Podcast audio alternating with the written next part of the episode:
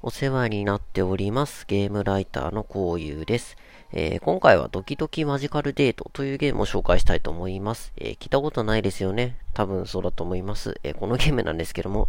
えっと、恋愛ゲームなんですけど、あのー、選択肢をこう選んでいって親密度みたいなねを上げるわけではなくてですね、ミニゲームに勝ったりまあ成功することによってこう親密度を高めていくみたいなでこう意中の女性を落とすっていうゲームになっております。あの自分あの恋愛ゲームみたいの苦手でして、ギャルゲーみたいのがどうもあの選択肢を選ぶとか読み進めるっていうのだけだとちょっと苦手意識があるんですよね。なんかそれ選べばいいだけでしょみたいな、そのひねくれた心がね出てきちゃってどうも苦手なんですね。まあ最近はいろんなゲームをされるようになって、あこれはこれでなんかゲームとしての良さも生きてるし悪いものではないんだなと思ったんですけど、やっぱり未だに苦手意識が残ってまして、このゲームはあのミニゲームなんですよね。要は上手ければ恋愛ベタでもそこそこやれるんですよ。あのその恋愛経験とか恋愛ゲームのねこの実力とか経験が問われるっていうのだとちょっとどうしようもできないんですけど、こう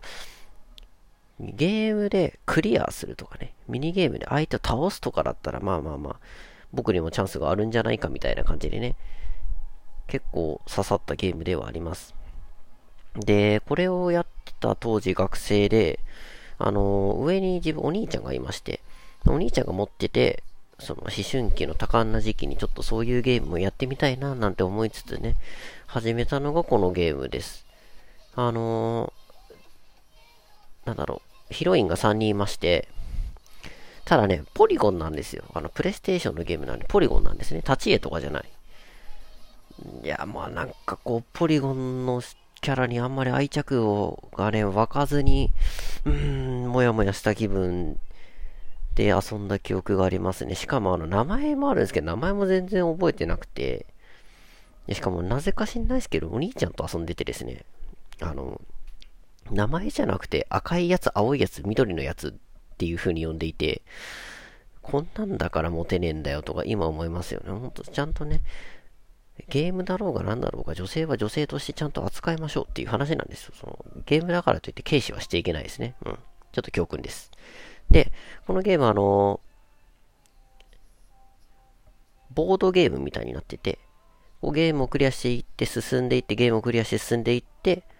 もう目的地まで行って、そこでゲームの、まあ結果次第で、その彼女の評価が変わるというゲームになっております。あの、例えばあの、デートどこに行こうっていうと、そのボードゲームのいうボードのマップが変わって、まあ遊べるゲームとかもね変わってくるとかで、中にはあの会話を選んでちょっとこう印象を高めたりとかね、あるいはあのデートでこれ写真を撮るイベントがあるんですよ。でその写真がうまく撮れてるとちょっとね評価上がったりとか、そういう風なテイストもあって、純粋にゲーム一辺倒っていうわけではありません。まあただほぼゲームですね、ミニゲームで。ここだけ聞いたらまあまあまあ、ああちょっと面白そうじゃんと思うかもしれないんですけど、あのー、ですね、僕このゲーム結構頑張ったんですけど、一回も落とせてません。誰も落とせてません。全部振られてます。っていうのもですね、あのー、ミニゲームがめちゃくちゃ難しいんですね。もう尋常じゃないぐらい難しい。頭を使う系だったり操作系だったりするんですけども、いやまあここまで難しくしなくてよくないっていうレベルで高難易度なんですよね。あのこれ対戦プレイなんですよ。ふたりでひとりの女性を奪い合うみたいな形で、ふたりなかったらひとりで、まあ、シーピーユー とかとやったりするんですけど、あのそのふたりが戦わない、ただ単純に目標をクリアするだけだったらふたりともあの評価が上がるんですよ、彼女の。ただあのバトルものになってくると片方蹴落とすんですね。片方の蹴落として片方の印象がちょっと仲のいい人みたいなのからあの顔見知りみたいなで、ちょっと仲のいい友人からあの、彼氏みたいな、こう、ちょっと、ランクシステムがありってですね、こう、ライバルと常にこう、一人の女性をこう、取り続けるわけですよ。で、このゲーム、ミニゲームが根本的に難しいの、プラス、ライバルがいることによって、あの、蹴落とされるんですよね。なんで、あの、普通の恋愛ゲームよりか多分はるかに難しいんじゃないかなって思ってます。いや、選択肢選ぶだけは簡単すぎるけど、あの、技術が伴う恋愛ゲームってのは、まあ、なかなか難しいものですよ。あの、初めて遊んだ恋愛ゲームこれなんですけど、なかなかトラウマものですね。何回やっても、なんかちょっと、そっけない態度されたりみたいなね、ちょっと心傷つくわけですよ。ましてや頑張って最後までやったのにごめんなさいみたいな感じでどっかに消えてしまうみたいなね。おいおいおいって感じですよね。それの繰り返しです。うん。まあ、なんかけど、恋愛ってこんなもんなのかなと思いまして、あのー、結局、あれなんですよ。その選択肢を選ぶとか、その決められたね、セリフを言うだけじゃないんですよ。何かしらね、こう、自分に光る部分を見せて相手を引きつけなきゃいけないということを僕はこの時学びましてね、非常にいい勉強になりました。というのもですね、この本当に結構弱肉強食の世界で、これ友達とも遊んだことあるんですけど、あの、いい感じに進んでて、なんか大本命ところまでランクが上がったのにいつの間にか、誰みたいな感じまでこうミニゲームに負け続けて転落してる姿を見ると、あ、勝たなきゃゴミだと、もうどこぞの怪人みたいな印象を受けるわけですよ。もうすごいゲームで勝たなきゃ、どんなにイケメンだろうがどんなにヤサオだろうが誰ってなっちゃうんですね。このゲーム恐ろしいとこですよ。もうね、一つ一つのねミスのあの挽回ができないんですよね。しかも途中で差し込まれるあのカメライベントとかあるんですけど、こう画面がこうランダムにこう動いて、こう視点が傾いてて、タイミングよくボタンを押すんですけど、間違えてあの谷間とかパンツとか取っちゃったものだったらもうその時点でアウトですよ。で、そんなの狙わなきゃ取れないって思うかもしれないんですけど、あのポリゴンだからめちゃくちゃなんか、しかも画面もカクついててラグがあるんですよね、ボタンの。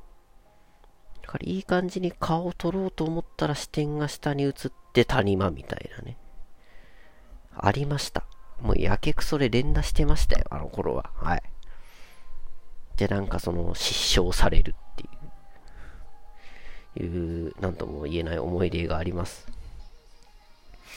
で、あの、このゲームをやれっていう、まあ、やってほしいですよ。あの、ゲーセンにもあったらしいんですけど、アーケードで。まあ、今はないと思うし、プレステのゲームだし、マイナーなんでそんな簡単に手に入らないんじゃないかなって思っていて、まあ、ドキドキマジカルデートですね。で、あの、ただ僕がこのゲームを通して伝えたいことがありまして、あの、まあ、人間誰しも好き嫌い、得て増えてっていうのがあると思うんですよ。まあ、それはあの、ゲームでも同じことが言えまして、あの、僕自身ノベルゲーム、ギャルゲー、ちょっと苦手意識を持ってたんですけど、例えばあの何かと組み合わさってるジャンルあるじゃないですか。このゲームだったら、あの恋愛ゲーム一辺倒じゃなくてミニゲームとか他のパーティーゲーム要素が混ざっているとかあると思うんです。他のゲームだってそうだと思います。何かと何かが合わさっている。そういったゲームを軸にして遊んでいくと多分自分の視野が広がります。ってことを僕はすごい伝えたくてですね、あのー、過去にお伝えしたナイツ・イン・ザ・ナイトメアっていうゲームがあるんですよ。ただあのこのゲームも弾幕ゲームとシミュレーション アールピージー、まああのスパロボとかファイアーエンブレムとかですねと弾幕シューティングが合体してるゲームなんですけど、自分もともとあの弾幕シューティングそんなにやったことなくて、ただシミュレーションの アールピージー 結構好きで、まあ、すげーとかですね、あの結構やってたんですよ。それをベースとして遊んだから今弾幕シューティングっていうのはちょっと興味が湧いたし面白いなって思えたし、まあ、このゲームもそうなんですけど、あの苦手なゲームとかやったことないゲームっていうのはそれ単体の王道を行くっていうのもありなんですけど、あえて邪道の何かと何かをガッチャンコしてるそのジャンルに飛び込んでみるっていうのはまあ一つの選択肢としてありなのかなっていう発見があったわけですよ。まあ、結果としてね、恋愛ゲーム、まあ、ギャルゲー、僕ハマったかって言われたら、まあ、いちミリもハマってないんですけど、まあ、こういう感じなんだって、なんか軽く触ることができたんですね。あんまり抵抗もなく。だから、あの、こういう風に、ちょっと、変わったゲームって、そのゲームがハマらなかったとしても、そのジャンルのエッセンス的な部分に触れることができるんで、もし、今後、自分がやったことないジャンルで何かをやってみたいっていうことがあれば、そういう風に何かと何かがガッチャンコしてるゲームを遊ぶっていうのもいいんじゃないかなと、僕自身は思ってます。まあもちろんね、入門向けにこういうゲームがいいですよとか、あの、いっぱいゲームブロガーさんとかね、ちゃんと書いてらっしゃる方もいらっしゃるんで、まあそういうの参考になさった方がいいのかもしれないですけど、一つの案としては、まあ割とそういうのも、なきにしもあらずかなって思いました。ね。ということでね、今回はこの、弱肉強食ミニゲームシミュレーション恋愛ゲーム、恋愛シミュレーション、ドキドキマジカルデートというゲームを紹介させていただきました。もうね、多分このゲームと出会ったタイミングが良かったからこう笑えるんですよね。ある程度恋愛ゲームをやってる人だったらこんなゲームマジクソだわっていうかもしんないし、逆に自分があの多感な思春期っていう時期に触っていなければここまで脳裏にね、焼き付く経験をしたっていうわけでもないんで、なんかすごいタイミング良かったなって思ったんで、ちょっと紹介させていただきました。ぜひね、恋愛ゲームやったことないよって方はね、このゲームをね、すごいジレも探し出して、ちょっと触ってみたり、YouTube 覗いてみたりしたら面白いんじゃないかなというふうに思います。それではまたお会いしましょう。じゃあね。